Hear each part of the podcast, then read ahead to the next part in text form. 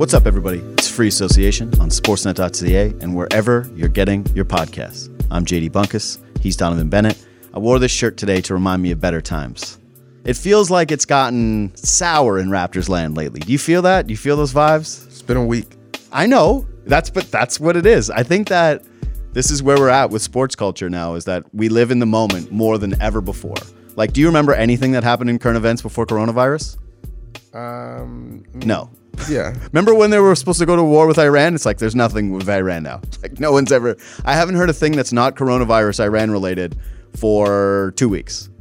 I don't know anything about it anymore. It's like, is it over? Are we cool? Is the states cool with Iran now? Did they sign a peace treaty? Who knows? I mean, they've been doing protests on train lines for a minute. In Canada. Correct. That's where you live, no? Yeah, I know. I'm just saying that like I don't know anything about anything other than what is happening exactly right now. And in Raptors land right now, it feels like But that's because you stopped watching the National after the first seven minutes. Like you're getting the A block, and that's it. I'm not watching any of the national. well, Who hosts the national now? Same host.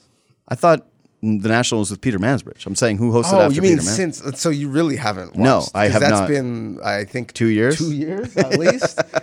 Rosemary Barton, Ian Hanomansing. It's good. It's very good. Very good. So yeah, I think we get in these like really stupid conversations about what's negative, what's positive in conversations that everything is viewed through the lens of either like you're having a hot take or you're being an apologist now, that everything lives in these extremes. Those voices rise to the top when it comes to media a lot of the times in sports as well. So every conversation is either, you know, the Raptors are a fraud or the Raptors are title contenders and there's really not a lot of in between stuff. And that's kind of happened with the Siakam narrative, where people like you and I have discussed Siakam. I've been doing it on Good Show the last couple of days. I just talked to Jalen Rose about it. It's going to air today. And it's been a lot of conversation about whether he can be a 1A scorer. And the perspective that's needed here is that if Pascal Siakam is not a 1A scorer on a title team, he's still an incredible success. And the fact that we're even having this conversation is bonkers considering where he started his career. And it feels like we've been in this week where that's been everything. That's been the entire conversation. It's all been about Siakam. I want to spend today with a little bit more on OG, who I think got a little overlooked in that Denver game based on where the fan base is at right now. Do you agree or do you disagree? Yeah, I mean, I'm actually coming out of this week high on Siakam, positive. Eh, So Hmm. the Denver game was terrible. 16 points, six of 21 from the floor, four turnovers. But Lowry wasn't much better, and he's the six-time All-Star. We're not having a referendum on on Kyle Lowry. You was- wearing Kyle Lowry's jersey at the Sportsnet three on three tournament was like a moment that I will cherish for the rest of my career. Just so because because your relationship with Kyle Lowry, how would you describe it as a fa- as a fan and a journalist? fair. I agree with I that. mean, no, dude, he's I my agree. grandfather's favorite player. listen, I I- like Kyle Lowry. I If- know you do. If there was one Raptor where my actual, not forget about game, but Yeah. sensibilities Yeah. were most like, it would 100% be Kyle Lowry. Okay, I think I would agree with that. If I was going to power rank Raptors uniforms I expect Donnovan Bennett to be wearing, would you say Kyle Lowry would be in the top three? Well, I, I mean, I don't wear uniforms, so there would be no uniform in the top three. I was given that uniform because thanks to Fanatics. Oh, I knew you were given that the- the- uniform. The, tournament, my team was Team Red Raptor Lowry, so Okay. we, we rocked the number seven. In fact, if you looked at the fleet of jerseys that were up for grabs, Raptors Red Lowry was one of the best I could have been given. It was like Did you get to keep Lakers. LeBron. Yeah, of course I kept. I- what I- was I going to do? Give it back? I so tried they to get give in it on- to someone else. I tried to get in on that tournament. Sweated on it. I replied to the email 10 seconds after it came out. I'm like, I'd love to be there. And they're like, it's already full. I'm like, great. I don't know how this happened. It was a it was obviously an exclusive list. I saw the people that were there. I'm obviously part of the B part. What would you say? I'm part of the C team or a B minus team of Sportsnet? Where would you I rank don't weigh me? in on such things. You're on the A team. You know it. I don't know. I, I don't know think you're on that's the true. 18. So we've got Sportsnet Hoops Classic, which every year, this is the third year evidently. It's the first year I've played. So maybe Yeah. I, I moved from D to C team. Uh, some Sportsnet personalities play with our media buyers, the agency people we deal with, salespeople. We all have a team. So playing in this tournament, Brendan Dunlop, Eric Thomas, Faizal Khamisa. I'm better than all of these guys, by the way. Sure, I listen. I don't. I don't know your on-off numbers. I can't speak to it. I think I'm the best player at. Well, now you're incorrect because I have. I'm not done. I mean, I've, I've played Brad Fay. He's pretty good. I'm better than him. Uh, Brad Fay did not play in the tournament. Michael Um, Grange, better than him. Dan Shulman was Better in than the him. tournament. I- okay, I mean he's got he's a footer. He's got size on him. Don't you. care. Better. Uh, I obviously played. Better than you. Uh, I mean, Definitely. you, you, you, you- 100%. Listen, You're an athlete guy. Like, I get it, but I would cook you. listen. You may Yeah. beat me. You're certainly No, not I gonna would. cook me. No, I'm going to cook you. I'm I- going to I'm gonna, I'm gonna score on you every time. Like, I'm going to let you pick which hand I score on. Incorrect. I may not score on you, but Yeah. you're certainly not running through. me. oh, yeah, that's your struggle, right? I will be the Pat Beverley of, of Oh, yeah. any. Are you going to Trevor. Ariza me? No, definitely would not do that. Um, and the best player by far Mm-hmm. that's represents Sportsnet, CC, Carolyn Cameron. Yeah, I played with her. I'm better than her, too. Okay, well, I like she's ball hog, like straight up. I, I actually, she's a huge ball hog. She I doesn't actually saw her throwing down some nice times. Anyways, I'm not really sure how we got onto this random aside. Yeah, it's- it's I'm not okay. worried about Pascal because you know what? I love forget about the game, and I think he has just come to a place where Giannis is guarding me, and he's taller and bigger and stronger, and so it's gonna be tough for me to get my shot off. Oh man, Jerami Grant is guarding me, and he's kind of like the exact same size, but all he has to worry about is guarding me and rebounding. Mm-hmm. So yeah, this is gonna be tough. But what I love about Pascal is his post game comments. He owned it. He mm-hmm. he was there for it. He didn't even wait for people to probe him. He's like, I have to be better. Like that wasn't good enough. And so if we are charting, if he can be a one A person. First, you have to be a 1A personality. And I loved his response. This is a small sample size theater. It was one week of basketball, most of which was on the road. Uh, I- I'm more excited for the leader that he is slowly becoming. I listen. I think that's a really great assessment. I was thrilled to hear those comments too. I think that accountability is important, and there was a game fairly recently where he struggled, and in the post game, I think it was against the Bucks, and he just he was kind of with the media saying, "What did you want me to do?" Like if you you know when athletes do that, they pull the like, "You tell me about what to do." It's like, no, man, that's people just are asking questions of how you saw the game and why you chose to settle a lot, why you only made one field goal from inside the three. And then to hear his response uh, from the Denver game, I, I thought it was good. My my biggest question with Siakam is not about his offense and getting the rim or being able to shoot because I think the progress he's made in those areas is incredible. My real question is how much can you improve as a playmaker during your NBA career? Like, can you ever get a feel that I think you develop when you're a young kid playing pickup games? Can you become a Jalen Rose? Can you become someone who has a feel for where guys on the court, how to deal with double teams, become a naturally good passer, someone who finds other players when he dribble drives to the basket the way that elite stars do? Can Siakam add that playmaking element? I don't know how much of that is nature versus nurture, whether you can develop that later. Well, the guy we're going to talk about in the next segment has been able to do it. His name is Giannis. I think when you look at guys like Jimmy Butler and Paul George, those were periphery players. They were nice role players on playoff teams. And then eventually they grew into their games and they grew into being the lead dog. Now, Paul George is, again, a, a sidekick, but he, he certainly could be the best player on a, on a playoff team. But not a championship team. I mean, I mean, his, he was the best player on a team last year. Got bounced in the first round by a team that this season is look on the outside looking at. that also was a team where I'm not sure if they were sure who the best player was. but he's never been on the. Oh, actually, he's been on the first round, but I think it was when he was young with the Pacers. He he went toe to toe. Let's not forget with LeBron James in multiple playoff series and acquitted himself very well. And LeBron James had much more talent around him. I, I, I, I Paul George is not Kevin Durant or LeBron James or Giannis. But the but the point I'm making is he went from someone who was a three option, a like a glorified Otto Porter Jr., and then he became a bona fide All Star. Mm-hmm. And so can Pascal chart the same path? I think there are current blueprints of swing guys in the league who have done that same thing. Yeah, I think if you are any somewhat disappointed with Pascal Siakam and where he is at his career, it's nuts. I, the only reason I'm even bringing this stuff up is because it's more of a mea culpa of my excitement of where Pascal Siakam was earlier in the season when I'm starting to talk about where he ranks amongst NBA players. And this is the doing of if people blame the media for stuff, and I'm part of it. So I'll just say that part of the reason that Pascal Siakam's expectations are so high is because of people like me who told you to think Pascal Siakam's a little further along than maybe he was or got a little bit too ahead of themselves. But is this whole conversation a little bit of straw man? What do like, you mean? Is there? A, I, I I don't know. I maybe I missed it, but I don't see Raptors Twitter losing it, saying, "Man, Pascal's not the guy. We need to trade Pascal." It's No, no, not no, as no if there's been a referendum after DeMar DeRozan had a bad playoff game or Kyle Lowry had a bad game. Period. I don't feel like there's a lot of people on the other side of this who are super concerned about Pascal. What I think it is is people are having a tough time understanding how you criticize a team's best player when the expectation was never that he was going to be this at this point of his career. You know what I mean? Like he's been such an unbelievable accomplishment that he's so far ahead of where you thought he was going to be. Even this year, like Siakam's taken another leap from where he was a season ago. There's just no doubt about it. Look at his numbers, look at everything. His usage, his responsibility, how he's performed, that people are looking at it and saying, what happens when Siakam has a night like he did against the Denver Nuggets? Can you even be critical of him considering what he's done and what he's doing for this team already, especially when you're superimposing that on a fan base that really wants another championship?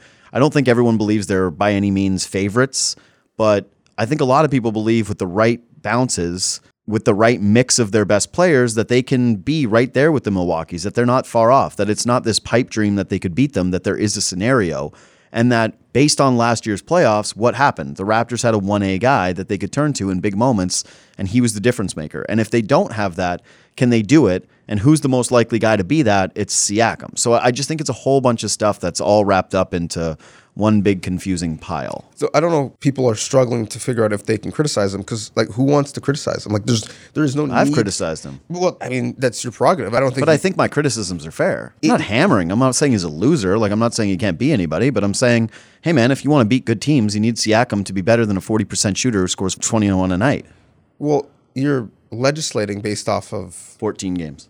but based off of him overproducing Totally. in the first place. like I said, it's complicated. I'm not. no, I don't think it's that complicated. Okay. Like I, I don't, I just, I just don't. I mean, maybe it is for you. Maybe you're struggling. It with is. I- I'm but I don't. I don't. I don't see a groundswell of people being, like, man, is it fair? Should we criticize them? Should we not criticize them? I don't think out of all of the potential issues that this team could have, I don't think worrying about Pascal specifically on offense is high on that. But would you list. agree that he is the biggest reason to believe they can win and the biggest question mark when it comes to their ability to win?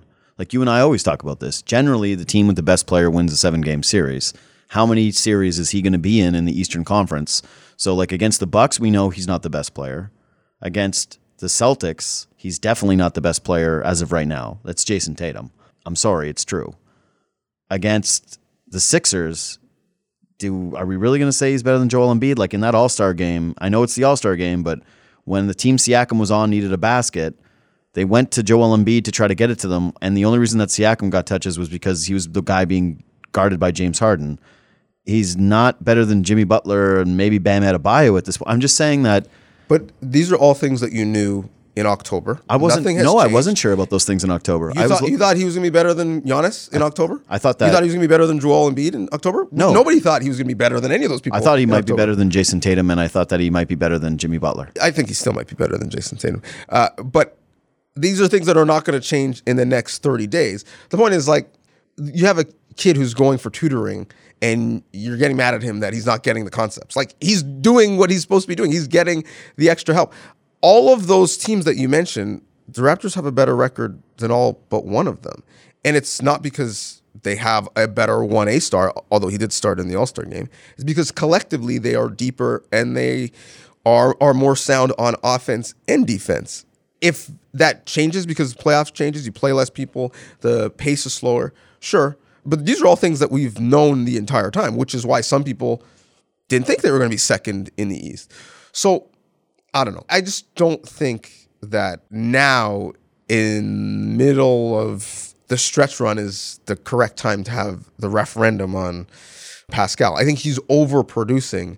And just because he's not overproducing as much as he did a month and a half ago doesn't mean that he's not overproducing, if that makes sense. Yeah, it's just that if you look at his games this year against the top 10 teams in the league, he's had really two dominant performances. One was against the Celtics. It was like, I think, the second week of the season. The other one was against Utah, where he had 35 points. And it was a Sunday game against Utah. They came in, they got blown out right away. You look at all the other ones, it's not a great sample of, yeah, a guy who's there yet. I get it. I know what you're saying. I'm not telling you that anything you said is incorrect. I actually loved the analogy that you just made about the tutor. It's just that yeah, you have to have reservation about what the Raptors can achieve this year when we have yet to really see Siakam in really tough circumstances where good defenses have been geared up against him be able to dictate the matchup, be able to dictate and impose his will. It's just we haven't seen it yet. It's just that's all. Well, let's transition to OG. He goes off for 30 plus, seven plus steals. First guy since Lou Will to do that. First Raptor ever to do it. Lou Will had six steals. Uh, he had he had seven plus. That's honestly one of the most shocking Raptors statistics of all time. The guy who I think is the worst defensive player in Raptors history had seven steals. Um, he, he did not have it with the Raptors. He was the first player in franchise history uh, to have six plus steals actually in consecutive games. But here- here's my point. Yeah. Because if we were to rewind the tape to the beginning of last season, and we said, okay, we got Kawhi, Danny's a nice addition, you know, Kyle's a steady hand as an all star.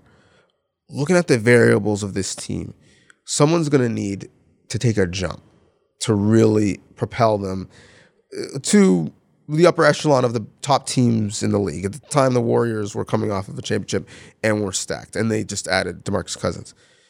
And as a media conglomerate, we, we set our sights on two potential guys Pascal Siakam and OG Anunoby. And it was pretty split as to which one of these two was going to take the leap. Those are the two names that were kept out of the trade with the Spurs in terms of getting Kawhi and giving up DeMar DeRozan. Which one of these guys is going to reach their potential? Now, obviously, we know Pascal. He became most improved player. I was always on Team Pascal. Okay, fair enough. But you would acknowledge that it was relatively split. Yeah, for sure. OG has a tough year. Personal issues away from the floor, losing his father abruptly. On the uh, he was banged up throughout the year, and then on the eve of the playoffs, my guy has to have his appendix removed. Never really got in rhythm, but now we're starting to see. Okay, man, this is he's starting to scratch the surface. Usage rate goes up a little bit when when Norm is injured, stays up now that Fred and Mark and Serge are all injured. He puts together a couple beautiful games. Now it gets lost a bit because they were in losses, but specifically against Denver, Jokic is an MVP candidate, and I think OG Anunoby may have been the best player on the floor. No, it's not May. We have stats for it, and the least efficient that Jokic was in that game was when he faced OG Anunoby. It's just it is what it is. OG was the only guy with the strength, and we're talking. Jokic also had some passes that there's no quarterback in Denver that could have made at this point. I- like, like he still had a huge impact on the game. I asked this. This is a quick side tangent for you. I don't want to go along on this. Do you think that, like, no disrespect? I was trying to make the case the other day. I was on writer's block. as soon as you say no disrespect, you're about to disrespect Okay. someone. I'm saying no disrespect, but stats to me don't really matter as much anymore, just in terms of comparing guys to cross generations. Like, I watched John Stockton. Nikolai Jokic is a better playmaker than John Stockton. Like, if I need a guy to make a play, it's like he's a better playmaker. Like, John Stockton couldn't do what Nikolai Jokic does. That one play Jokic made where he's falling out of bounds, grabs the ball with one hand, and dimes it all the way down the field in rhythm. I'm like, yeah, that's not a thing John Stockton could do. The feel he had in that game, I'm like, yeah, that's you're not just hitting Karl Malone on the pick and roll here for dunks. You're just I'm just saying. I mean, I Just who know. would you rather? Who do you think is the better John playmaker? Stockton was able to pass with both hands off the so can. Jokic Yeah, standing still. Like as a seven footer. it could, but Jokic couldn't play point guard. Is the Can't point. he? I No. saw him do it against the Raptors. He was pretty damn good at No, it. he played point center. Yeah. he can't bring the ball up, turn a defender. Like I understand what you're saying. There are things Jokic can do that Stockton can't, but there's also things Stockton could do that Jokic can't. like what? Like take someone off the dribble and hit someone with a pocket pass in stride for a dunk. All right. I'm just saying. I don't even like John Stockton. In his Yeah. Back to shorts. back to our regular scheduled programming. OG Anunoby, since the All Star break, has been awesome. He's shooting 56% from the field. His free throw shooting has always been good. He's uh he's making over a three a game, and obviously his three point shooting has has been really just solid his entire career essentially. 16 points per game, six rebounds, 2.6 assists. This is the number that's like, okay, well, three and a half steals. It's like that's really buoyed by back to back six and seven steal performances, but also a block and he doesn't turn the ball over. When all is said and done, when OG Anunoby's Raptors career comes to a close, I don't think he'll ever be as maybe good a defender as Kawhi Leonard was in this season, but I think he has a really good chance at being the best defensive player the Raptors have ever had. Um, wouldn't that mean he'd be better than Kawhi Leonard as a defender? Because the Raptors had Kawhi Leonard, Overall, I'm saying they've had really great defensive players like Marcus Gasol's a little behind it. PJ Tucker. PJ Tucker has been here. Doug Christie was here. They've had really, really good defensive players. Hakeem Olajuwon. Again, let's. I'm not. I'm not saying in their prime because obviously Jermaine O'Neal would be in that conversation then, but Jermaine O'Neal was not what Jermaine O'Neal once was when he was back there. I'm just saying that over the span of a career, OG Anunoby's legacy will maybe be longevity wise, especially the Raptors' best defensive player of all time. What do you think about that? I mean, longevity, sure, because Kawhi only Well, played. but a even season. look at him now. I just in that Denver game, he's defending one through five. He's defending Nikolai Jokic with more efficiency than anybody else on the floor. He goes out to the three point line, and all Jamal Murray can essentially do is shoot threes from four feet behind the three point line. And the Kitchener native is making them because he's the archer. He's the dead eye who's knocking those down from out there. But you, are you now a believer in Jamal Murray? I've always been a believer. I don't, I'm not a believer that he's one of the players that you know tilts the powers of the NBA. I think if he's your second best guy in a series against the Lakers, Clippers, go down the line, you're not going to win. Either way, OG defends one through five like no other Raptors player right now. He's their ace in their hole defensively. He's the biggest reason that you believe they can slow down Giannis and the Bucks, uh, or having someone play some isolation or try to mimic what they did last year with Kawhi plus Marcus Gasol taking away the paint. He has the quickness, he has the speed, he has the anticipation skills. I just think that what we expect from him from a defensive standpoint, there's a floor there that's extremely high. It's an all defensive team caliber player. And it's one that's especially important in an era where teams are going smaller and they're asking guys who are wing players who are strong. Like, why are the Rockets having success right now? They have wing guys who can play defense, who can defend above their position and knock down a three. Check, check, check, check, all for OG Anunoby. What I'm so encouraged by is not the steals because I know he can do that. I know he can read a defense and use his length and spring out of You know, nowhere. he could get six steals in back to back. No, I mean that's an games. anomaly. But Like that's try in your rec league tonight to get no, six but if steals. if I ever had to bet on one Raptors player getting six steals in back to back games, I'd bet on him. I think I would bet Kyle Lowry. Oh, actually, I to bet be Fred honest. number two. Fred's there like Fred's one among the steals leaders in the NBA. But yeah, top five in deflection. So I would bet OG, then I bet Fred. I'm just saying I know he's capable of these things. What I'm really loving from him is his he's improving his ability to identify when he has a mismatch offensively and when they've given him some chances to score in isolation or to catch a pass down low and finish against a smaller defender, he's done those things. The assertiveness offensively seems to slowly be coming along and I wonder if it has to do with what you said, which is that his career has been derailed by tragedy and injury and that now he's kind of starting to find his footing a little bit in a way that maybe we underestimated because he was healthy coming into camp. And he's had no pressure in terms of finding that footing because Norm has taken another step. So his ascension hasn't been as vital in terms of them winning. And that is actually my point in terms of Pascal and why I want to bring up OG and compare the two because life is all about expectations. In the fall of 2018, again, you're Team Pascal, sure, but you say it wasn't a landslide. It's a photo finish on whether or not one guy took the leap or the other, or maybe they both did. I just loved Siakam's ball handling. I just thought that was the differentiator between the two. Sure, but if we took if we took all the Raptors, never mind just Pascal and OG, and you hadn't seen them play basketball before, and you ran them through a combine, everything that the NBA does in Portland, and we're like, okay, point out who you want to start with. Who in this group is going to be a star? Certainly would not be Fred VanVleet or Kyle Lowry. Pascal would be high on the list, but I think the guy who most of the scouts would be like, give me some of that dude, would be OG Anunoby. He can jump. He's strong. He's still growing into his body, even though he's so young. His form on his three point shot is good, even though sometimes he hits the side of the basket and sometimes it's wet and nothing but net. And now, as we're starting to see, he's starting to put together a game in terms of being able to handle with both hands, being able to put it on the floor and take a defender. And the other thing about him that actually he is advanced in terms of his ascension in relation to Pascal, he's always under control. Can't speed him up, can't rush him. So much so that I'm like, man, you're in the paint. Just go down and put down a dunk ferociously. And he just goes up and like lays it softly with two hands. Like he's not here for slapping the backboard or just crushing someone's soul. Where Pascal, God love him, sometimes it's like, okay, you're moving so fast. Did you make that move up on the fly? Like, did you have a plan or did you try and see we'll work this out? He's like your subconscious. It's like you don't even know you're doing it. It's just like it's just happening. It's all you're you're relying on mechanics. It's like breathing for Siakam when he's doing some of these moves around the rim. Watching OG, I don't know if I can remember a player, certainly not on the Raptors, who I was more astonished by when it comes to their athleticism, but then also looked more awkward at times. Like he's still growing into his body. When he's like ball handling, he's trying to go to the rim sometimes. You're like, oh, he looks so awkward. Even when he's running the floor, like he's kind of got that like slouch to him a little bit sometimes, or it looks like he's like hanging his shoulders over. You know what I mean? It just he doesn't look he looks so athletically imposing. He's so strong, he's so quick, and yet there are times where I look at him and say, "Man, you're so clunky and it's just not fluid here." But everything you just described is exactly how I felt about early Kawhi. And then just at some point like a light switch went off and it's like, "Oh yeah, no, he has a offensive game and he just really can't utilize it as much because he's in the Spurs system." But whenever they need him to take over, he's just this different player. And then he comes to the Raptors and he's totally unleashed. And we're like, wow, he had all this to his game.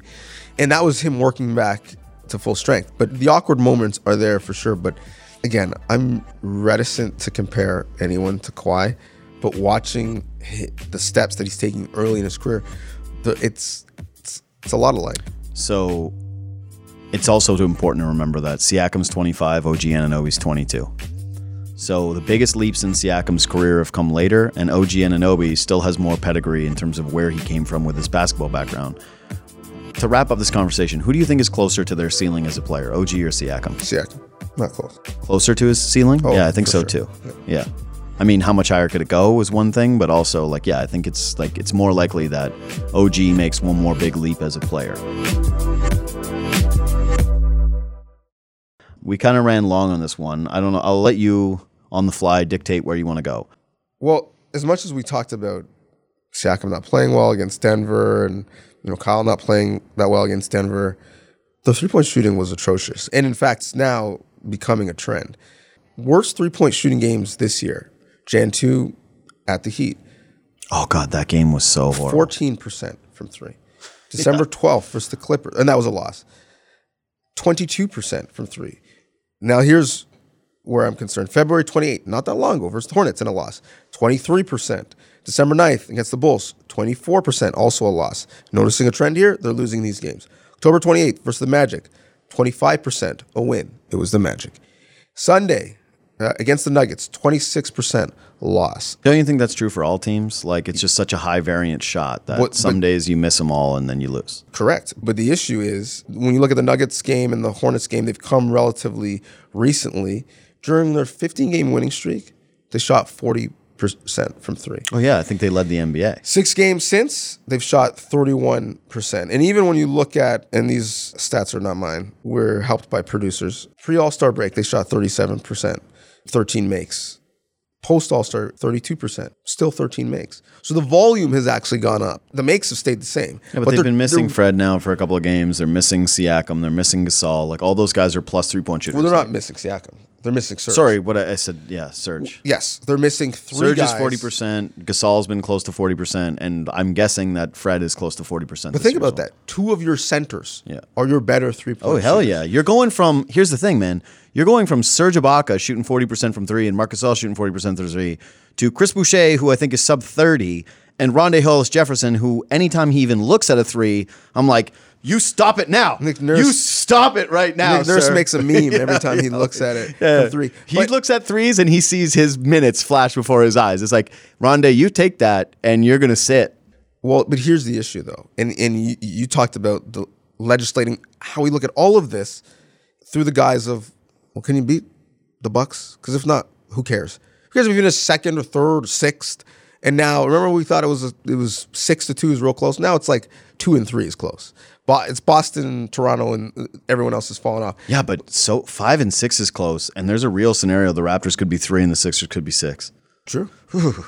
That gives um, me the heebie-jeebies. But but none of that matters if you can't beat Milwaukee. And what does Milwaukee do historically better than anybody defensively? They take away the paint. They take away the paint. You can't score at the rim, and they take away corner threes. So mm-hmm. top of the key, wing threes is what you get. As good as the Raptors' defense has been this year, it's the reason why they've been as good as they are. The Bucks have by far a better defense by by four points per game. The difference between one and two, the Bucks and the Raptors, is the same difference between the Raptors two and sixteen, the Dallas Mavericks. I know. I just So if the have- Raptors were healthy all year, I wonder what that would look like. But, But the point is, if the Raptors are going to beat Milwaukee, they're going to have to score, and they're going to have to take and make threes because that's all Milwaukee gives you. Yeah. Because with Lopez and Giannis, you're not getting to the rim. You're not even getting five feet from the basket. And so the most alarming thing for me in this stretch, if we're looking at this team right now in terms of can they make another finals? If you're going through Milwaukee, you're going to have to make threes. This group of late of this slump has shown that the three ball isn't there. And so that leads me to my next question. What season is it? Bio season. Because the Matt Thomas minutes are either here or they're non existent. here's the thing about Matt Thomas. I, I don't mean to be harsh to the fan base here. He can't play. Like, what are we doing here? Well, but you know what? Every time he gets in a game when I'm in the building, Yeah, if he gets like- around two perfect screens and he gets a wide open look, like awesome. But, he But every time he gets in the game, the whole building's like, oh, he's in the game. He's got to get a three. He's got to get a three because that's because that's all he can do. well, correct. But this is a team that needs to do that better. So But he can't get a clean look because he's not tall enough or fast enough or athletic enough to create any separation on his own ever. So can so can I interest you in in a buyout candidate that may be able to impact you from three? I mean, you can pitch it to me, but my thing is, is that slump also happens to coincide with those three guys I mentioned that you're missing, who are three of your best four or five three point shooters on the team. Can I interest you in a Kent Bazemore? Thirty-eight point nine percent from three. Sure, I mean, yeah, I'll take a Kent Bazemore for nothing. Can I interest you in a Wayne Ellington? Kent Bazemore's bought out right now. no, but he's going like uh, he's a Kent. Like he's going to be. Okay, I was Like, like, he's he's someone who will be like the Tristan Thompsons. He, he's of that ilk, and this is when it happens. Can I interest you in a Wayne Ellington? No. Wayne Ellington is banned forever. You blew it, Wayne Ellington. You had your chance last year. You could have been on a title team. Sixty-one point five You wanted minutes field goal off of Pistons. screens. You're talking about people getting shots off of screens. Nobody in the Wayne league. Ellington is banned. He's canceled. He's canceled. He's done. He turned the Raptors down in a championship season, and he went. He's like, "I want to play minutes. I want to get, try to get my free agency money up." It's like you're it- irrelevant, Wayne Ellington. Come no play for the him, Raptors. Is that punishing him or punishing you? I think it's punishing him. You don't get to become. You don't on the squad now, Wayne Ellington. Too late. Too late. no chance. No chance. Being petty is not wise. Yeah, well, too it's bad. like Uh, drinking poison and hoping someone else gets sick. You, you shouldn't do it. All right, I'm not interested. I just overall, do you think the Raptors have a problem here? Because I don't. I just I do. I think that when they're healthy, they have Norm Powell, Marc Gasol, Serge Ibaka, Kyle Lowry, OG Anunoby, Pascal Siakam, like Fred VanVleet. All those guys can hit a three. Those are the guys they're playing. The only dudes like Terrence Davis. I just named you their rotation outside. There's one dude, Rondae Hollis Jefferson, who can't shoot. This slump has coincided where they've needed a ton more Rondae Hollis Jefferson, who's the one guy that cramps the floor for them. Nick Nurse has done a great job designing some plays for Rondae at the rim, but ultimately, like I have eight shooters on this team. There's a reason that they shoot a lot of volume. There's a reason why they went on that 15 game streak even without Gasol. Outside of a random step back in the finals against the Warriors, Serge Ibaka is a catch and shoot three point shooter. Yeah. he's not he's not breaking you down off the dribble and, and hoisting. But neither is Marcus Wayne Sol- Ellington. Marc Gasol is allergic to shooting a three unless he But is. you want Wayne naked open. Ellington to come in and be taking shots off the bounce for you, so you can be what the twelfth? You can be the Atlanta Hawks or the bench player for the Portland Trailblazers. I- like, what are we talking about? I here? think the I didn't say I wanted it. I think it's a fair conversation.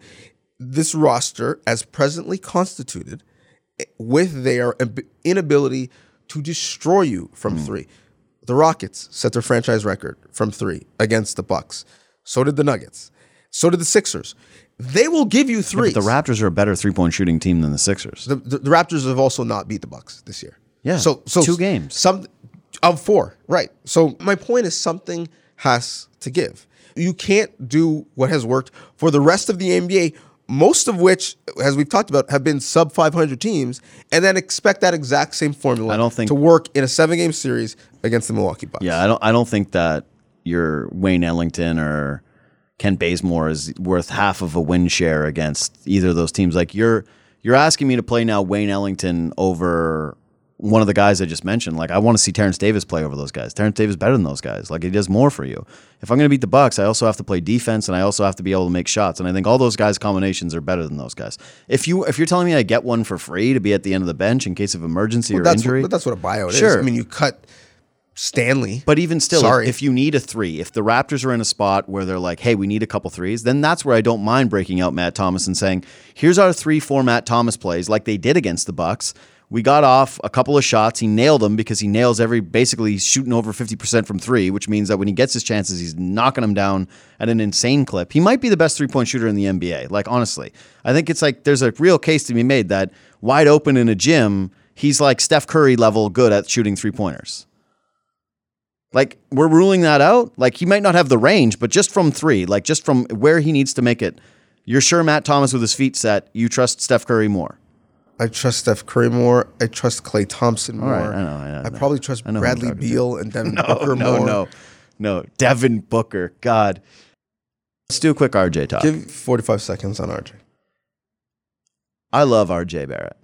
I need RJ Barrett to be a thing. I have a lot of chips in the emotional equity of RJ Barrett fund. Like Wasted 15 seconds. We've learned nothing. I wait. I I watched RJ Barrett play for Team Canada. I watched him beat the States. I started to get little things in my head, little dreams, little pixies running around. He signs with Duke. And I, as a proud Canadian, say, What's all the Zion Williamson hype about? They have RJ Barrett. That's the win of the class. RJ's the guy. RJ leads them in scoring. He's the guy they get the ball too late. And granted, he came up a little short in the way they lost the tournament. There was a lot of talk about it should have been Zion's possession. It wasn't. It was RJ. That's who Coach K trusted with the final possession. I said going into the draft, RJ Barrett over Ja Morant for me. Ja Morant, they discovered in a gym somewhere. He played for some Murray State. Who cares about that? I don't care about his one good game in the tournament. Give me the guy with the pedigree, the name, the godson of Steve Nash, all of these things. That's over now. Like, there's no more debating whether or not RJ should have gone third in that draft. Like, that's over. I'm going to get exposed on old takes exposed someday for all my RJ over Ja stuff. However, I think I underestimated the sapping power of the New York Knicks. RJ Barrett's 19 years old. He's averaging 14 a game. He's not been very efficient. He's still turning the ball over too much. He still has bad decision making when it comes to shots. But the infrastructure around him is just so decrepit. I like to call my favorite athletes my son. You know, like I root for this guy like my son. And I can't imagine what it feels like watching your son play for the Knicks. They're just terrible. You've got Julius Randle out there just shamelessly looking for his own ends every single night. There's no one on that team that's really interested in winning whatsoever. They've got James Dolan barring Spike Lee from using whatever entrance he wants and having him get into it with security employees who are run by the worst owner in all of professional sports. Like, imagine Drake showed up at any entrance at Scotiabank Arena and was like, uh, I'm coming in here. They're like, no, Drake, this is not the proper entrance. Like, what are we talking about? It's Spike Lee. Let him in wherever he wants. If he wants to come in through the roof, if Spike Lee, like, cuts a hole in the roof like a bank robber and he drops in with a, a cable like a army guy on service members night who cares spike lee gets to do it and instead they're quibbling because he's probably coming in entrance he comes in all the time and they're giving him crap over it it's just it's a clown show over there it's firing coaches again it's oh now we've got leon rose he's coming with World Wide Wes oh World Wide Wes isn't coming now we're interviewing our players about this agent. it's just it's horrible that rj is there I need someone to rescue RJ Barrett. We got to go in like in the middle of the night. Like, uh, did you ever see Zero Dark Thirty? They go in at night. They got the SWAT team. It's in the cover of night. They go. They go in. They park the chopper like outside, and then they break into the compound. It's like. They're coming through the door. They got the machine guns. They're like wiping everybody out. They're getting everybody else. Down, down go these guys. Let's get RJ out of here. Chopper. Back to America. Back to Canada. Let's take RJ Barrett back to Toronto. He's a Raptor now. How do you think that scenario that's painted for you? What about 45 seconds did you not understand? I don't care. I can't take it anymore. I can't take watching RJ Barrett spend his golden young years as a New York Knick. I just, I won't have it, sir. I cannot have it. I will not stand for it. I thought the Knicks would be fine. I was like, RJ, you're the perfect guy to go fix the Knicks. And it's like, no, look at Chris Porzingis. Chris Porzingis is now doing things that no one has ever done in NBA history, like literally doing unprecedented things. I think he dropped 38 the other night. The Knicks gave him away for a guy they don't play and some crap draft picks. Save RJ Barrett. Someone do that trade.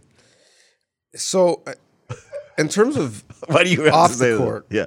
I mean, New York's great. It's got the Squarespace on Sure. the jersey. It's got an Indochino deal. It's got a Bleacher Report series. New York's a great place to live. But everything else, it's terrible. It could be probably the worst spot to place a young player. in all of professional sports. Like in all of the big four, where is there a worse place to put a young, like talented player right now than the New York Knicks? Yeah, I don't know. Montreal Canadiens. I don't know. Um, for the few Canadians fans listening to be more upset. I mean, it's like those guys are pissed. They're like Um, unnecessary. Sorry, Bergevin. Um, Compare us to the Knicks.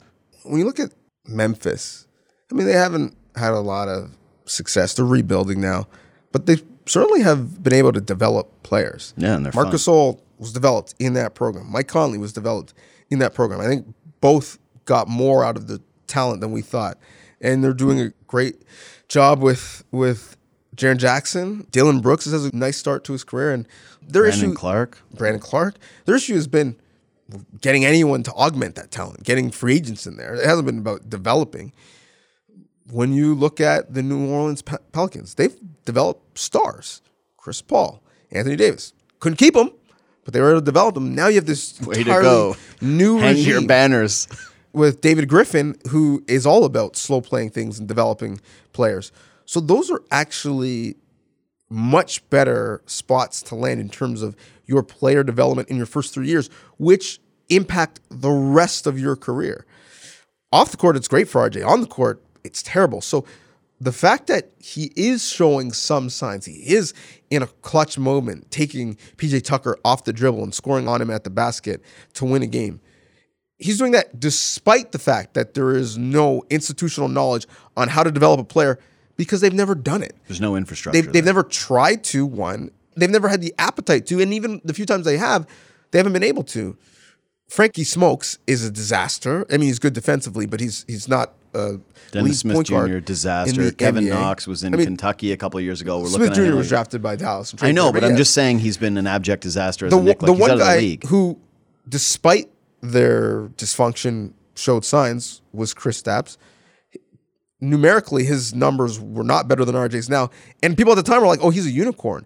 Even he got out of there on the first part of his three-year deal, which never, ever, ever happens. So the, I think the hope for RJ is he gets there, secures the bag, gets some nice off-the-court endorsements, and then he says peace after three years, which again three to five, which again hardly ever happens.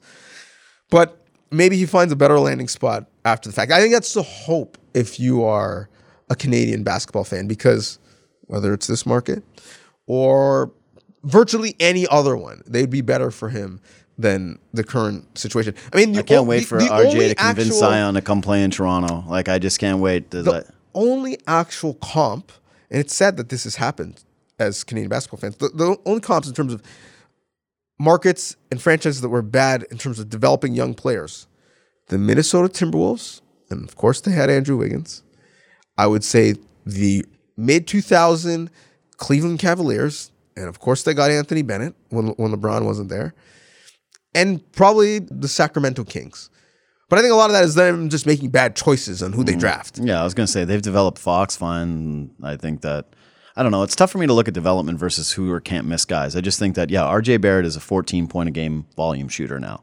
Like he's sub 40 percent from the But floor. But it's not that hard to look at development. The Raptors developed players, point blank, period. The Golden State Warriors developed Steph Curry and Klay Thompson and Draymond Green. No, dude. Yeah, you're right. I just what I'm saying here though is that I think RJ Barrett needs more development than I realized at the time. Like he's he's shooting less than 60% from free throws, 32% from 3.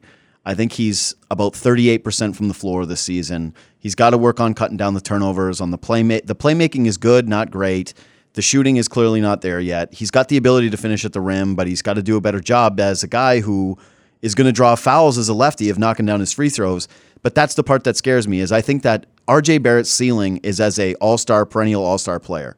His floor might be lower than I thought, and if you're with the Knicks, like you just said it, what are the odds that the Knicks are going to put him in a circumstance or have the infrastructure around him to start getting the better pieces out of him? That scares the crap out of me. No, the, he will be put in position to succeed. It will happen this summer. God willing, the coronavirus doesn't ruin the Olympics. It's going to happen in Tokyo. And Nick Nurse is going to get the most out of RJ. And RJ is going to think to himself, hmm, forget about securing the bag in New York. What if I secure the bag in Canada? Yeah. Bring Zion. That's what I'm saying. Him and Zion, they're going to team up. They're gonna come up to Toronto, the two of them. He's like, Zion, you're not gonna play in New Orleans. He's like, No, no, no. Somebody here. We don't, uh, don't need him. We already have a four. His name's P Skills. Yeah, Zion's is five. Oh yeah, no, you're gonna say no to Zion. You're like, hey, Zion, we're good. We already have Siakam. Pass. Stay in New Orleans. You're you're mad at me because I want to pass on uh, Wayne Ellington, and you're passing on Zion Williamson. I'm happy on the with- same podcast. I'm happy with Chris Boucher and Yeah. Dewan Hernandez. um, I watched The Bachelor. I wanted to talk to you about it. I wanted to share my thoughts. I'll do maybe. you do can promote it next week. Yeah. Okay. Next week on. Well, actually, they go next week on Free Association. Oh my God! I watched The Bachelor. That's coming up next week. Whose voice is that? Me. that was me doing my watching. Actually, here's a real impression of me watching The Bachelor. Next week on Free Association, The Bachelor's on. That's my recap. It's not a visual medium. It is on. It is on the podcast on YouTube. If you want that, go to YouTube now. Watch both. Hey, uh, shout out to the, all the associates. We love you to death. Please subscribe. Please share. Please review. Do all those things, and don't leave nasty comments on YouTube because I'm done reading them anyways. Uh, we'll catch you next week.